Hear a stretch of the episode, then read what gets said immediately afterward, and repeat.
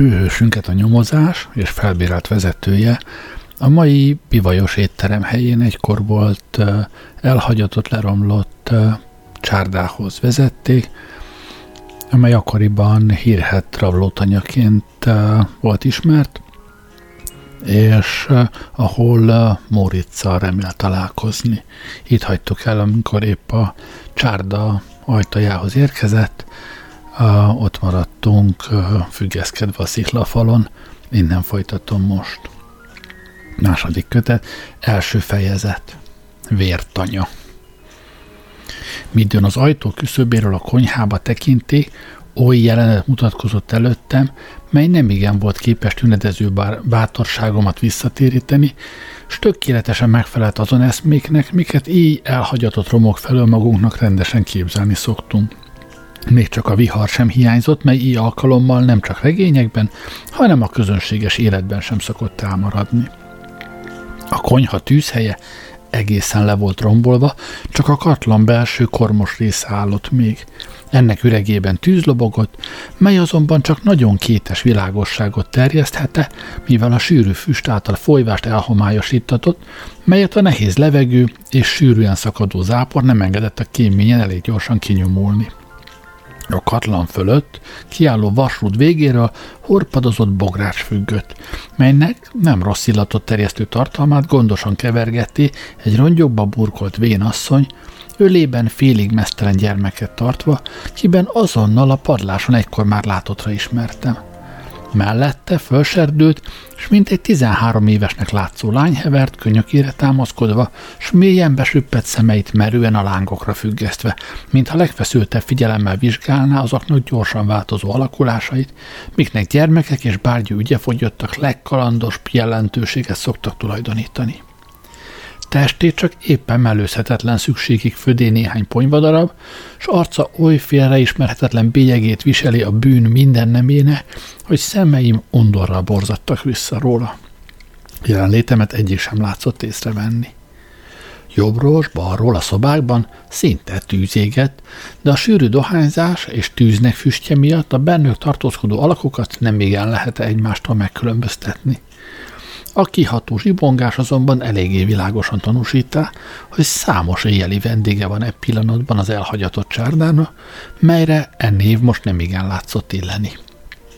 Vezetőm bal karomat érinti, s balra fordult velem. Ezen érintésre borzadás futá végig tagjaimat, s nem csekély megerőltetésembe került, hogy a küszöbről vissza nem rohantam a sötét éjszakába.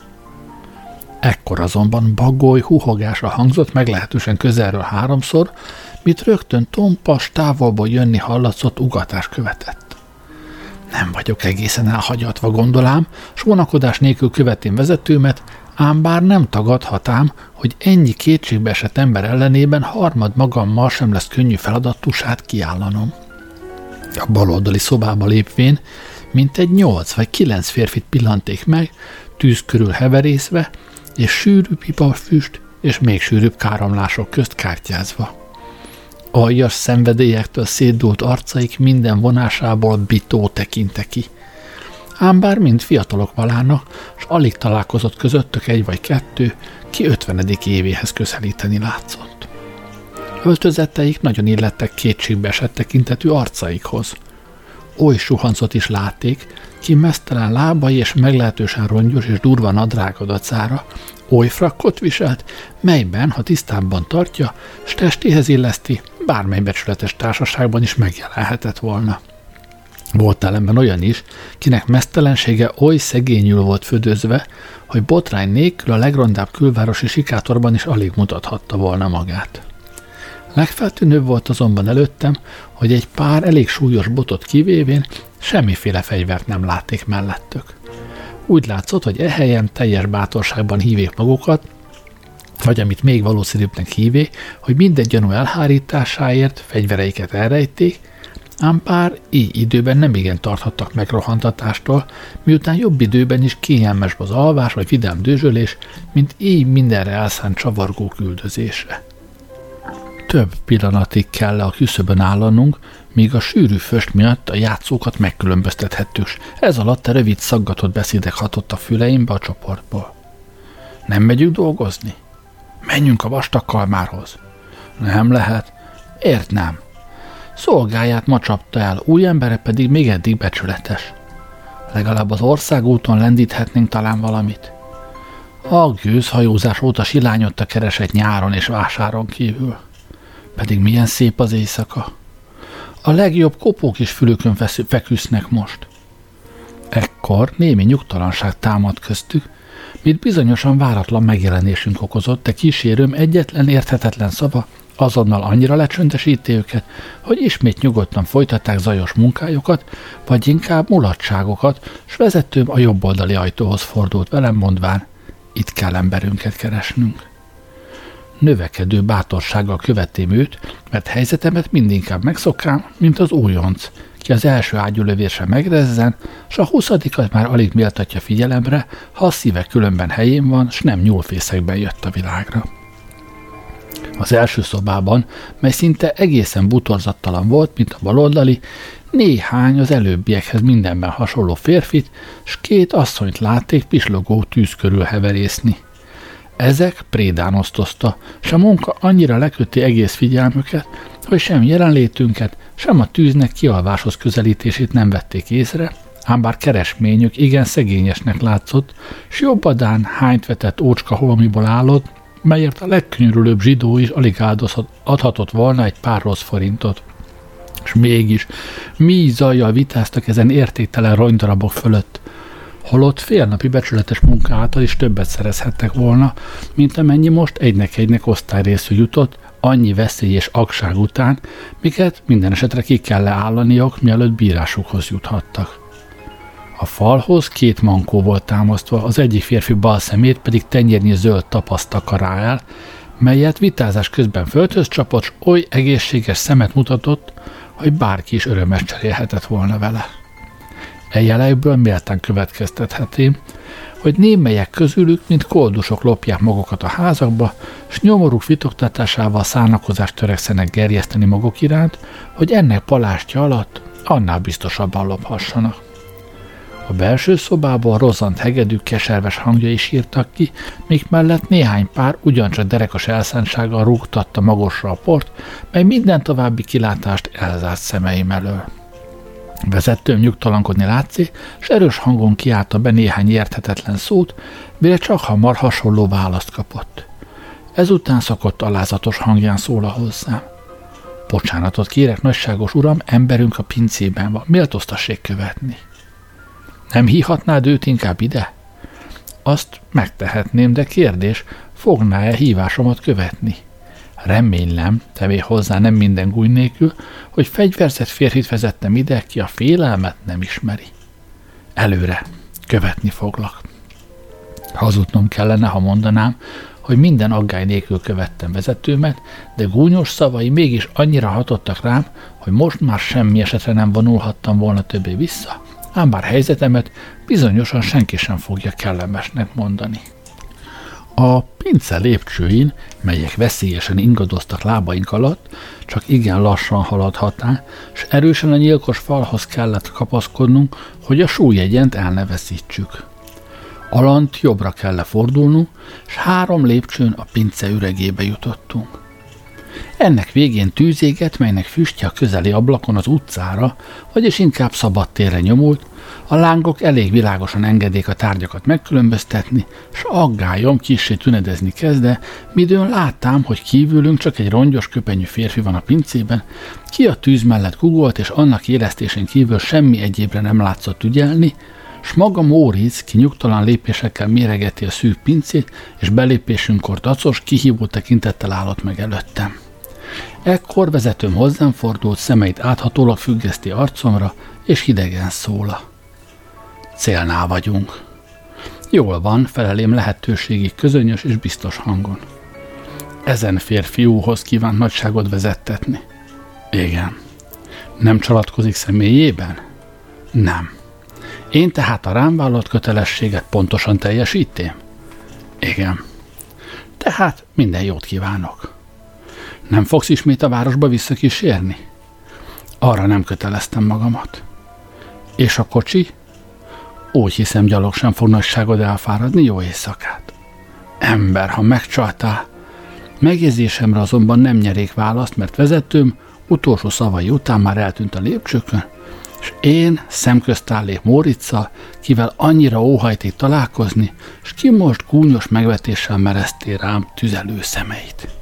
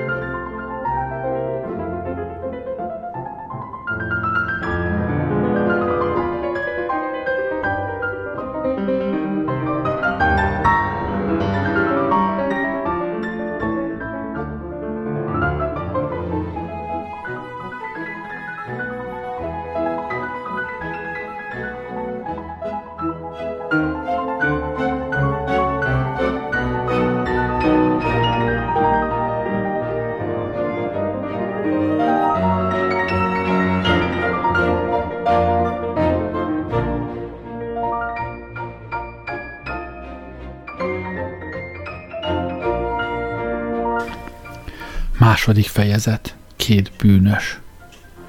Néhány pillanatig némán meredeztünk egymásra, kölcsönösen megszólításra várakozva.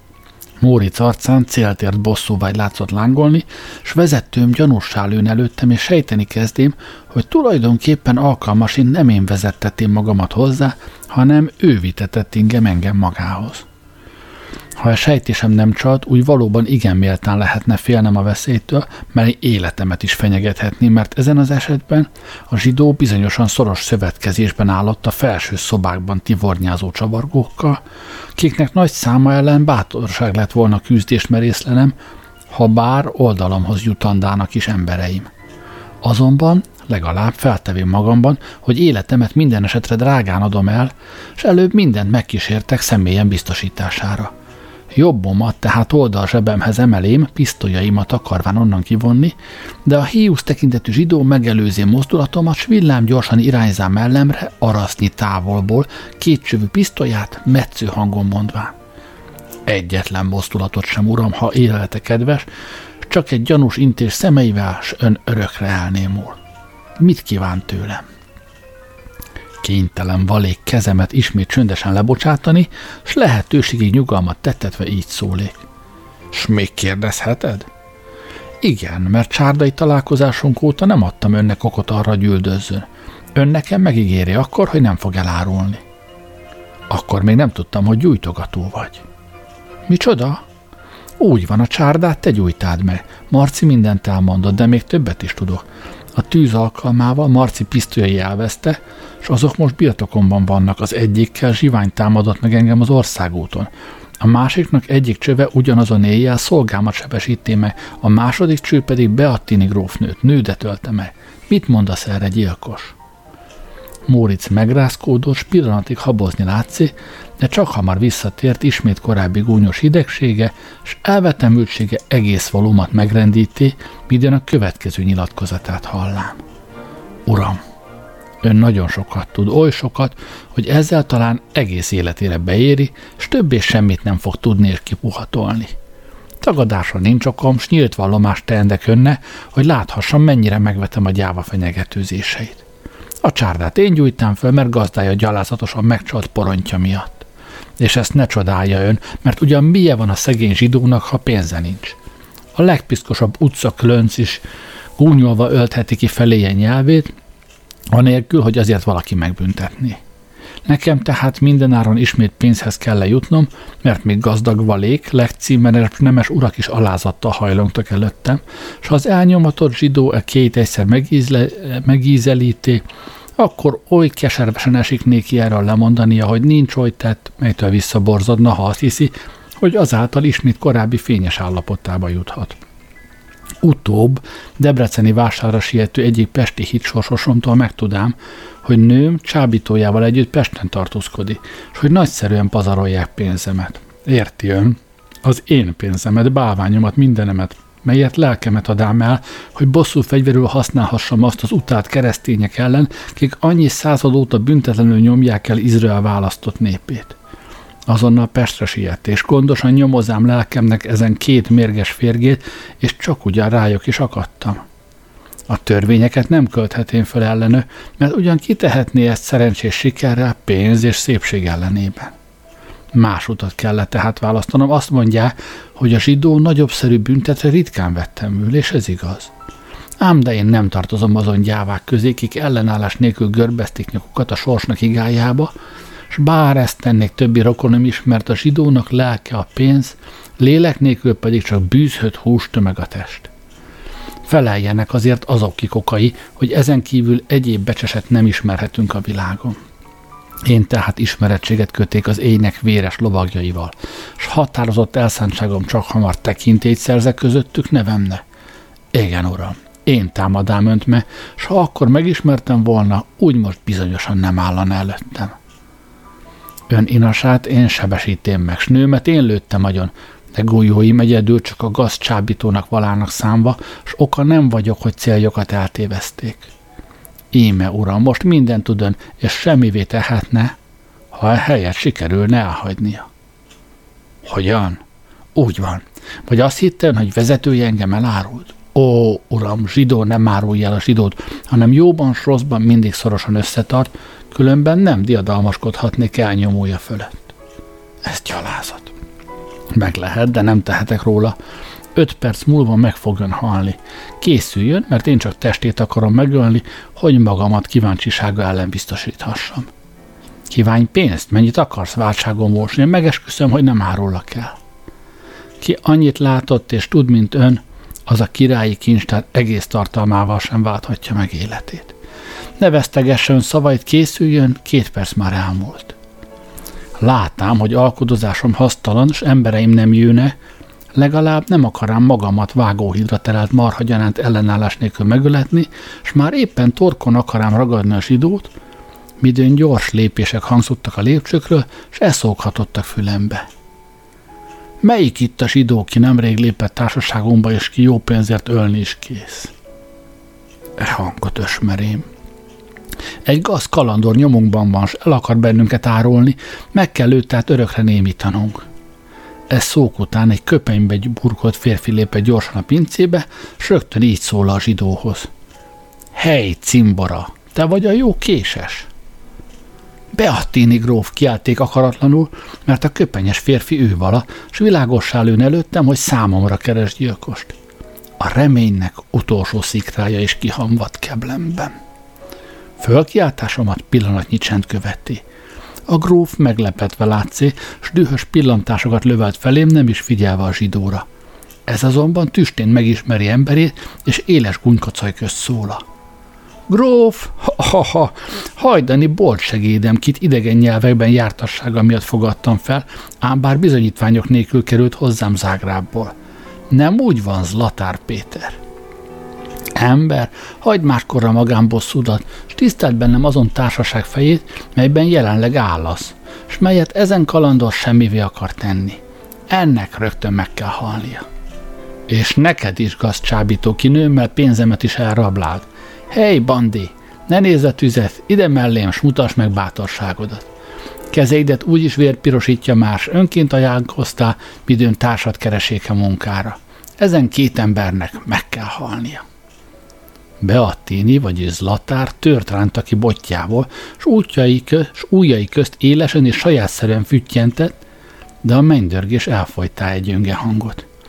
A tűz mellett gúgolt férfi, ki már néhány pillanat előtt fölemelkedé, és fejszét ragad a jobbjába, most rögtön hozzám ugrott és dörgő hangon kiállta. Ha itt valakinek halni kell, úgy inkább te halsz meg zsidó, mint ezen becsületes úr, ki őrült mátkám iránt könyörületes volt törre és feszületre esküdtem meg, hogy ezen irgalmát megszolgálom, és hála Istennek, hogy oly hamar leróhatom adósságomat. Ne féljen, nagyságos uram! Bandi, a szerencsétlen Erzsi boldogtalan vőlegénye, széles mellével födözé testemet, és súlyos fejszéjét halálos csapásra emelé Móric ellen. Mellém Zlatár, ordít a dühösen Móric, Ezek most veszélyesebbek, mi ketten azután majd külön is végezhetünk egymással. Ez már okos beszéd, kettő-kettő ellen a tusa egyenlő. Beattini ezen megjegyzése után Móric elsüté pisztolyát, s Bandi hörögve terült el lábaim előtt. A hát, hanyat, hátra hanyatló testének súlyával engem is leütve lábaimról. E pillanatban rögtön egymás után két lövés tördült be a lépcsőről, és egyebet semmit nem hallé, mert esésemkor fejemet egy földön heverő téglába üttém, és eszméletemet azonnal elvesztém.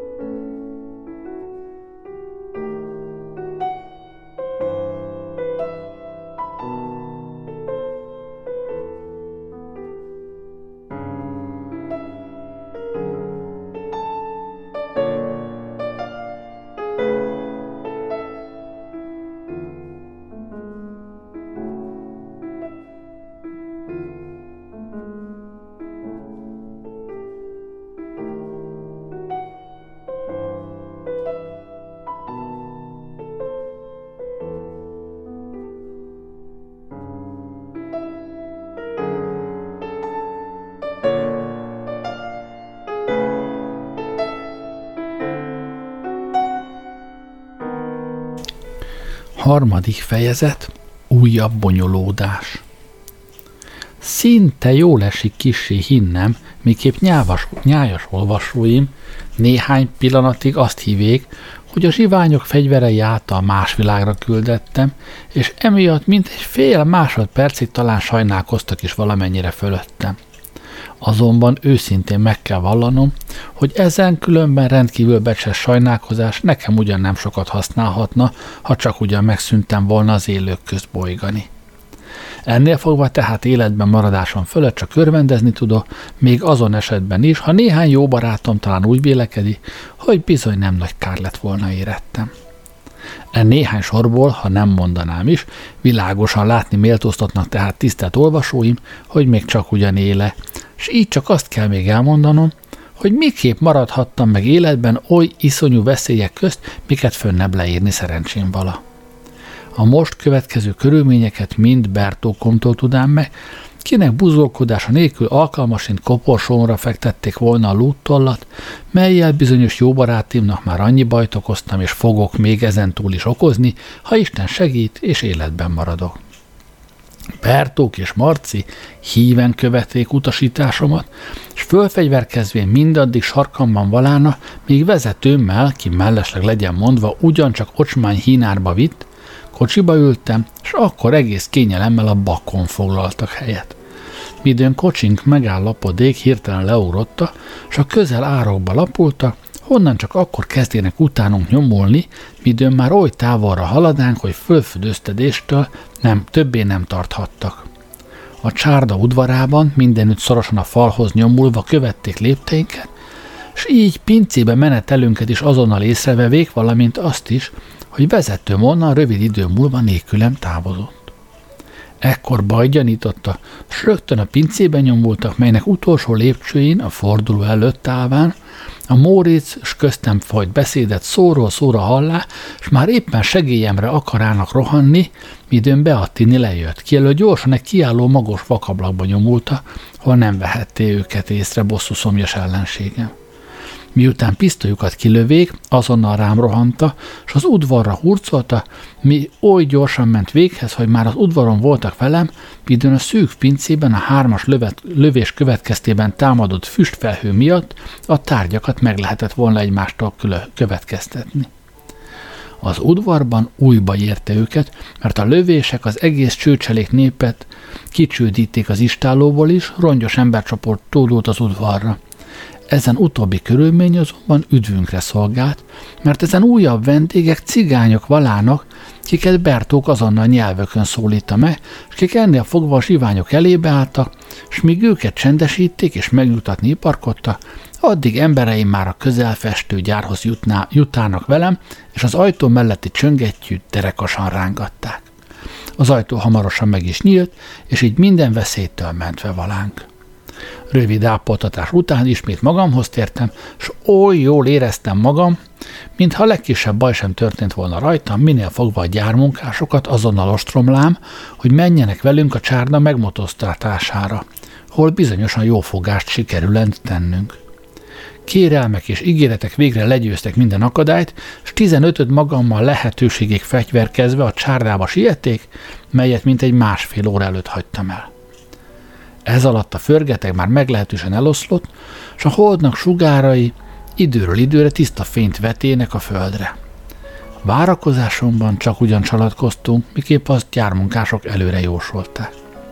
A csárda minden zugát gondosan motoztuk meg, de semmi gyanúsat nem lelhettünk, csupán a meleg hamu tanúsítá, hogy itt rövid idő előtt emberek tanyáztak. Sem élő ember, sem halottnak nem jutnánk nyomába, úgy látszott, hogy szabaduláson következtében előre sejtének így motozást, és azért szöktek meg. Mégpedig annyira minden zaj és nyom nélkül, hogy már magam is hajló valék hitelt adni a föld alatti titkos utakról hallott meséknek, míg Beneddig makacsó kételkedtem.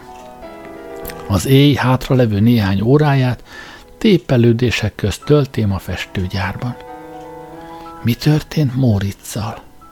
Hová lett a csalfa sok alakú Beattini? Halálos sebet kapott a szerencsétlen bandi, és miképp jutott a puszta csárdába? Ezen kérdések megfejtésével fárasztám elmémet, mégpedig nem legszerencsébb sikerrel. A két bűnös sorsa felől semmi bizonyos nem sejtheti, megsebesültek-e embereim lövései következtében, vagy meghaltak, vagy egymást koncolták föl, bőztühökben, vagy az általános zavarban szerencsésen megszabadultak egymás körmei közül. Ezen esetek egyike sem csapott túl a lehetőségek határán, és mégis mindegyik oly kétes vala, hogy egyiknek sem adhatték elsőséget a másik fölött, ám bár különben esett helyzetöknél fogva könnyen föl lehetne róluk tenni, hogy az egyiknek halála után hagyja el a másik azon borzasztó helyet, mert nyilvánosan egyik sem ártott a másiknak, és mégis legnagyobb elkeseredéssel kell le egymást gyűlölniük. Mi a szerencsétlen bandit illeti, ezt meglehetős bizonyossággal véltem holtnak hihetni, mert a lövés csak egy lépésről s egyenesen mellére irányoztatott és így alkalmasint csak holtestét vivék magokkal a zsiványok, hogy kellemetlen nyomozásokra ne szolgáltathasson alkalmat. És miképp jutott azon bűnfészekbe? Erre könnyű volt magamnak válaszolnom, mert hiszen Bertók mondá, hogy cigányok rohantak ki az istálóból, ezek tehát bizonyosan azok valának, kiket a temető közelében láttam. S a puszta házat jó tanyának gondolák, éjjel pedig csak hamar megbarátkoztak az odasereglett csavargókkal. Hogy a kétségbe esett bandi azonnal föltűnt az emberismerő Móric előtt, azt nagyon természetesnek találtam. S így halálát, ha csak ugyan bekövetkezett, alig bírám sajnálni, mert jobb volt több gyilkosság elkövetése előtt így kimúlnia, mint utóbb bitón végezni életét. Hát, ha még megjavult volna, kérdi talán némely szelíd jellemű olvasó. Erre csak azon erős hitemet nyilvánítom, hogy az, ki tört szívvel s kétségbeesésből lép a véres bűnpályára, nem igen szokott megjavulni, mert háborgó lelki csak újabb s nagyobb bűnök által csöndesítheti le. Reggel szállásomra távozám, hol már a két sírásról várakozott rám, kiktől azon meglepő hírt hallám, miképp azon emberektől, kik Beattini grófnő koporsóját a gyászkocsira emelé, hitelesen tudták meg, hogy a koporsó bizonyosan üres volt, mert gyakorlottságuknál fogva igen jól tudta, mi súlyjal kell vala a koporsónak bírnia, ha holtest lett volna benne. E felfedezés által igen meglepettem, és nem tudám, mit kell ilyen felőle volt a kép tartanom. Minden valószínűség odalátszott mutatni, hogy a sírások igazat szólotta, s a grófnő csak ugyan nem temettetett el de ebből még nem lehet-e bizonyossággal következtetnem, hogy meghalt-e tehát csak ugyan mégis, vagy nem. Mind a két vélemény vagy hiedelem mellett több ok küzdött. A halott vizsgáló kiadá hivatalos bizonyítványát a grófnő haláláról, s ugyan kimerne az i urak csalhatatlanságában kétkedni. Schmidt célja lehetett volna a sokalakú Beattininek egészen rendes temetésig vinni szemfényvesztő játékát.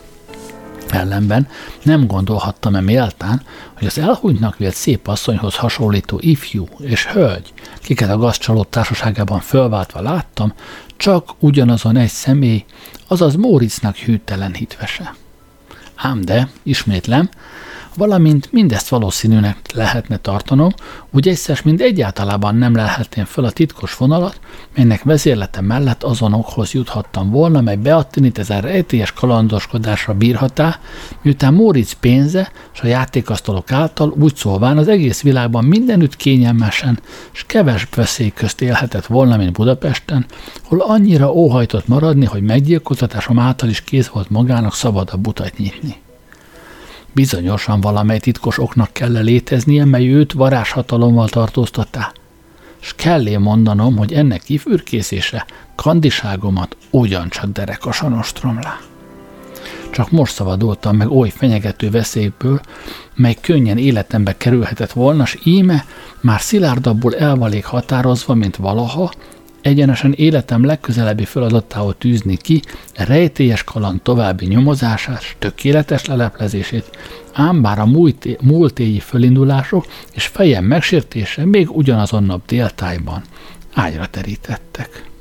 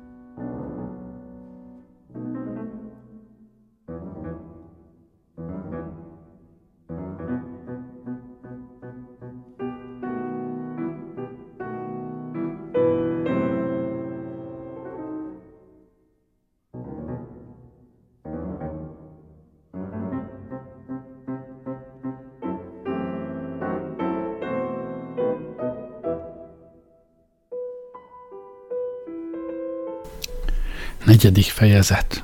Forró láz. Beteg voltam. Csak két szó ez, és mégis mi iszonyú súlya van. Azt mondják, ki nem tud imádkozni, menjen tengerre. Bohóság, tornyos ugyanabb, bár felhőkig a hullámok, válasszák maguknak bár játékpehelyül a gyönge hajót az ordító viharok, változtassák bár egyetlen kénes tűzfolyammá levegőt a robogó villámok, és az éptestős lelkű ember azért mégis ura marad szabad akaratának, és legalább sietetheti, vagy késleltetheti halálát, és kacaghatja az elemek dühét, mely minden iszonyúság dacára sem emelkedhetik fölül az emberi akaraton. Ám de lepjen csak meg a halovány arcús ingatag lépésű betegség, és egyetlen mozgásnak sem vagyunk többé szabad urai. A léleknek minden ható ereje megtörik, az akarat legparányibb kifejezése is elnémul, és az ember a teremtése büszkeremeke, haszontalan hús és csonttömegi aljasul. E siralmas állapotában aztán más gondolkodik, más cselekszik helyette, és ő csak fájdalmat, kétségbeesést érez, és még csak meg sem tud halni, mert hiszen az akarat is elhagyja őt, míg orvosai vagy a halál nem könyörülnek rajta. Vezessétek súlyos betegnek ágyához a fölfuvalkodott golyhót, és bizonyosan eszére fog térni. És így állapotba jutottam én. Egyik orvos a másikat váltál föl mellettem, mert hiszen pénzben nem volt hiány, és így mi sem természetesebb, mint hogy betegségem hetekre terjedt testemet kívül belől fölváltva hideggel és meleggel, keserűvel és édessel kínozá, véremet lecsapolák, és állapotomnak cifrábbnál cifrább görög neveket adta, miktől a legegészséges magyar test is terítőre juthatott volna. Azonban mindez említést sem érdemel ahhoz képest, mint lelkem azon szörnyű napokban szenvedett. Nem kívánom azok leírásával a nyájas olvasó türelmét fárasztani, de gyötrelmeim egy részét röviden csak ugyan mégis elmondom, hogy legalább némi kis fogalma lehessen borzasztó kínaimról, melyek éjjel-nappal egyenlő nostromlák elmémet mi elhagyatva fekvém ágyamon, ismétlem, elhagyatva, mert azokat, kik mellettem virasztottak, csak pénz láncolt ágyamhoz, hely pedig az enyhítő részvétet nem lehet ám pénzem megvásárlani. Hajam hideg verejtéktől áthatottan száraz, tüzelő homlokomra tapadt, szemeim kifejezés nélkül meredeztek a szobafalaira, ajkaim összeszorultak, s keblem elfogultan és nehezen emelkedik. Aki rám tekintett, bizonyosan azt gondolá, hogy eszmélet nélkül küzdök testi bajaimmal, ám de csalatkoztak, kik így vélekedte, mert szemeim sokat, igen sokat láttak, és füleim sokat, igen sokat hallottak. Ágyam ingadozni kezdte alattam, a körülöttem levő tárgyak rendetlenül forogtak előttem, s legcsodás csoportozásokat képeztek. Karszékem lehorgasztá füleit, karjaival letörli magáról a port, és kifeszítvén esernyőmet komolyan lépett emelkedő ágyam mellé, mint látszik, erősen elszántam, hogy nem fog oldalamtól elmaradni, és ezen becsületes öreg karszék, ezen példátlan hűsége kimondhatatlanul jól esik beteg lelkemnek. Íróasztalom, örömim s fájdalmaim a néma tanulja sem maradt el, ez is megrázta magát, s rész karikáin előbb ágyam mellé csúszott, aztán pedig szinte emelkedni kezdte, hogy minden pillanatban kész lehessen az indulásra. Tollam, mely sok könnyű sebet ejtem már, s néhány jó akaromat többször mosolyra csirklandoztatá, lerázá magáról a port, hegyét néhányszor az asztalhoz köszörülé, azután az öblös tentatartóba tekinte, a penészhártyát vigyázva eltávolítá tetejéről, s vígan ugrált kezem közül mindenféle bakugrásokkal írásra akarván kényszeríteni, de lankat ujjaim megtagadák az óhajtott szolgálatot, s hűtollam, nem levén hosszas vesztegléshez szokva, saját rovására legfurcsább alakú szarkalábakat kezdte rajzolgatni az asztalon heverő papírdarabra.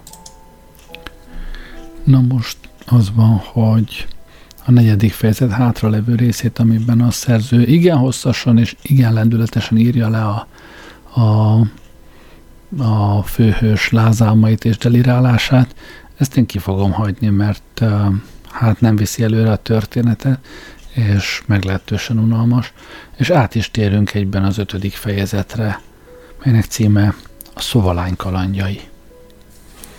A fönnebbi erőszakos roham megtöri a forró láz hatalmát, mely eddig fölöttem uralkodik, s eszméletem többé nem hagyott el, ám bár folytonos gyöngeség miatt még mindig őriznem kellett ágyamat, pedig Isten látja lelkemet, mi örömest engedtem volna azt ellapatni. Meg nem foghatom, miképp bírják némelyek életük nagy részét ágyban henyéléssel eltölteni, tökéletesen egészséges állapotban, miután alattam, beteg létemre is úgy égett, mint 60 éves tiszteletbeli esküdtön a különben igen díszes esküdti cím.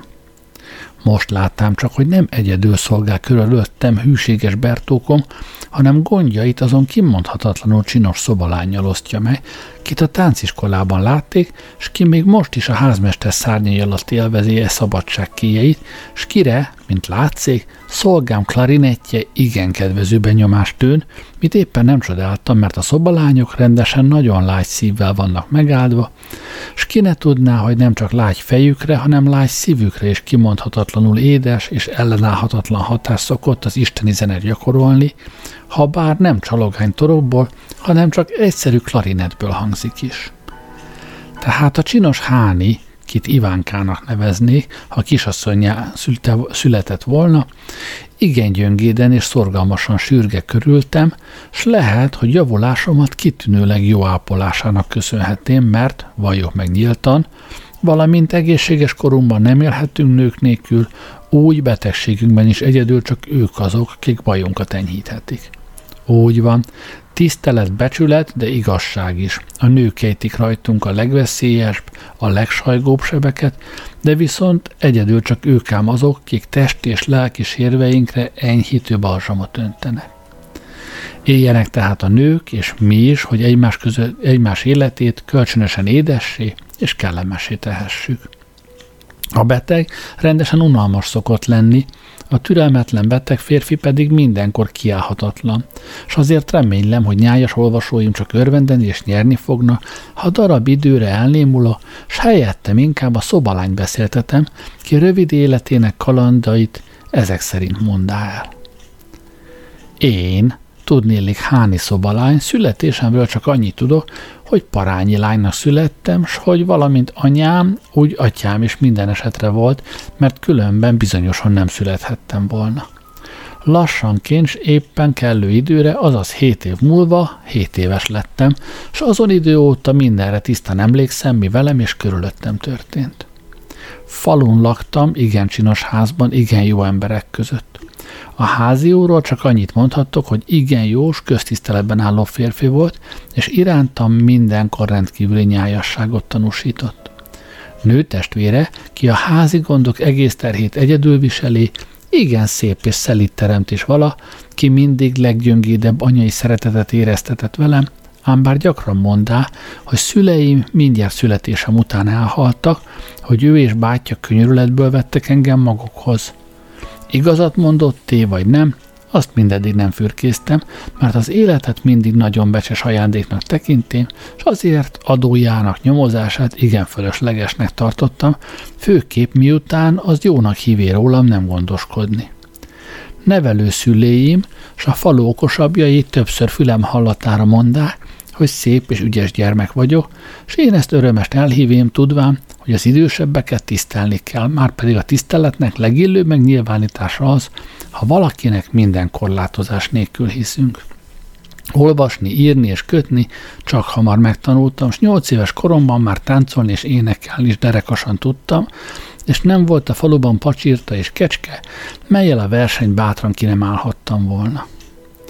Ekkor szemfényvesztők érkeztek falunkba, akik magukat nemzeti színészeknek nevezték. Az igazgató oly szépen dobolt házunk előtt, hogy nevelő anyám, kit mindig nénikének kellene neveznem, meghallgatták kéréseimet, és elvitt magával az uraság Jú aklába, hol a játék adatott. Az öreg kocsis azt tanácslá, hogy zöld tyúkhúr tegyek cipőmbe, és akkor aztán nem lesz a szemfényvesztésnek fölöttem ereje, és mindent a maga valódi alakjában fogok látni. A jó tanácsot híven követém, és csak ugyan hasznát is vettem, mert meggyőződtem, hogy nem szemfényvesztőket, hanem egészen közönséges embereket látok jönni, menni, és igen sokat beszélni, amit én ugyan nem értettem, de ami bizonyosan nagyon szép volt, mert a színészek is igen szépek voltak, és csupa aranyos ruhákba öltöztek. Egykor éppen táncoltam a tornácban, midőn az igazgató házunk előtt dobolt. Ő rendkívül elragadtatva látszott, s addig ostromlá nénikét, míg végre megengedi, hogy az akolban táncoljak. Tiszta merő aranyba öltöztetett az igazgatóné, kinek fiával oly remekül táncoltam, hogy az ispán pipájában csupa bámulásból a tűz kialudt, mi még eddig soha nem történt meg rajta.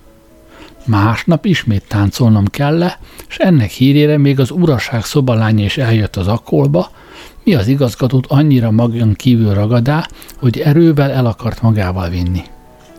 Eleinte nem igen hajlottam ugyan csábításaira, de utóbb annyit beszélt a sok aranyruháról és feneketlen boldogságról, hogy végre csak ugyan rászántam magamat, és megszöktem a színészekkel.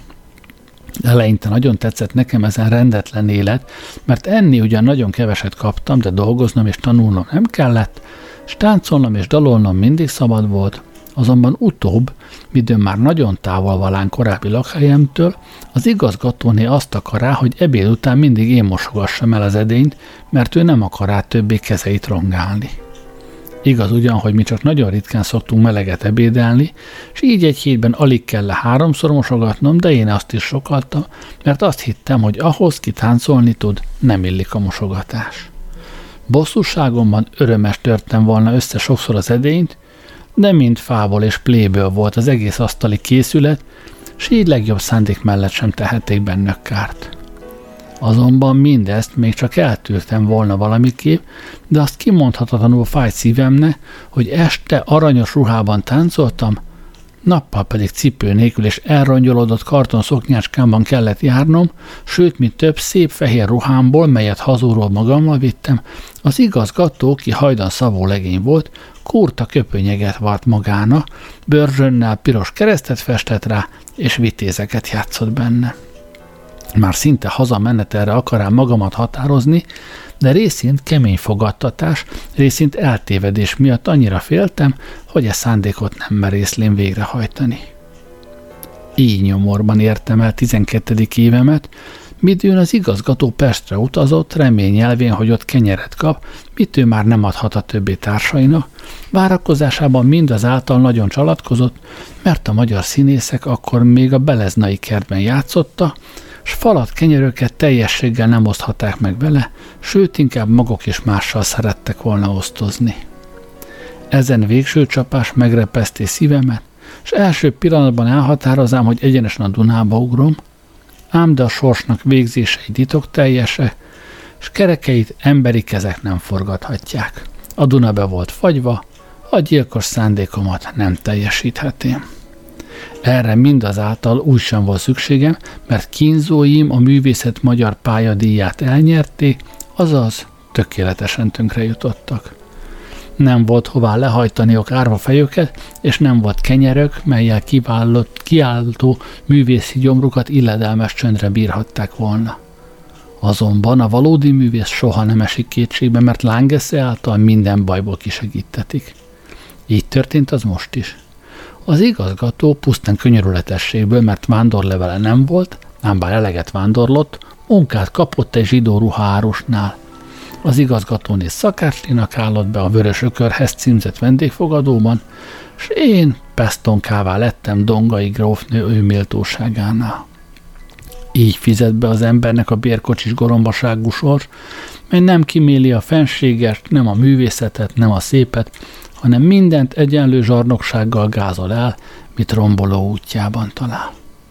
Az igazgató, ki királyokat játszott, ki az éhezésben és művészi kitűrésben ritkítál párját az egész széles Magyarországban, ki társaságának minden tagját mindenkor oly örömest és becsületesen fizette volna, ha pénze lett volna, ki nem csak dobolni, hanem még írni és olvasni is tudott, ki a legnyomorúbb csárdában sem maradt adós, midőn pénze volt, ki némely este három szerepet is játszott, és ezen kívül még a gyertyák hamvát is elkoppanták kesztyűtlen ujjaival, ki kedvező körülmények közt magasra emelkedhetett volna, ki három személlyel is el tudta a harminc személyes drámákat játszani. Ezen nagy férfi most tűt és gyűszűt, cérnát és vasalót kezelt, s napszámosok és bérkosisok számára ócska nadrágokat javított, javítgatott.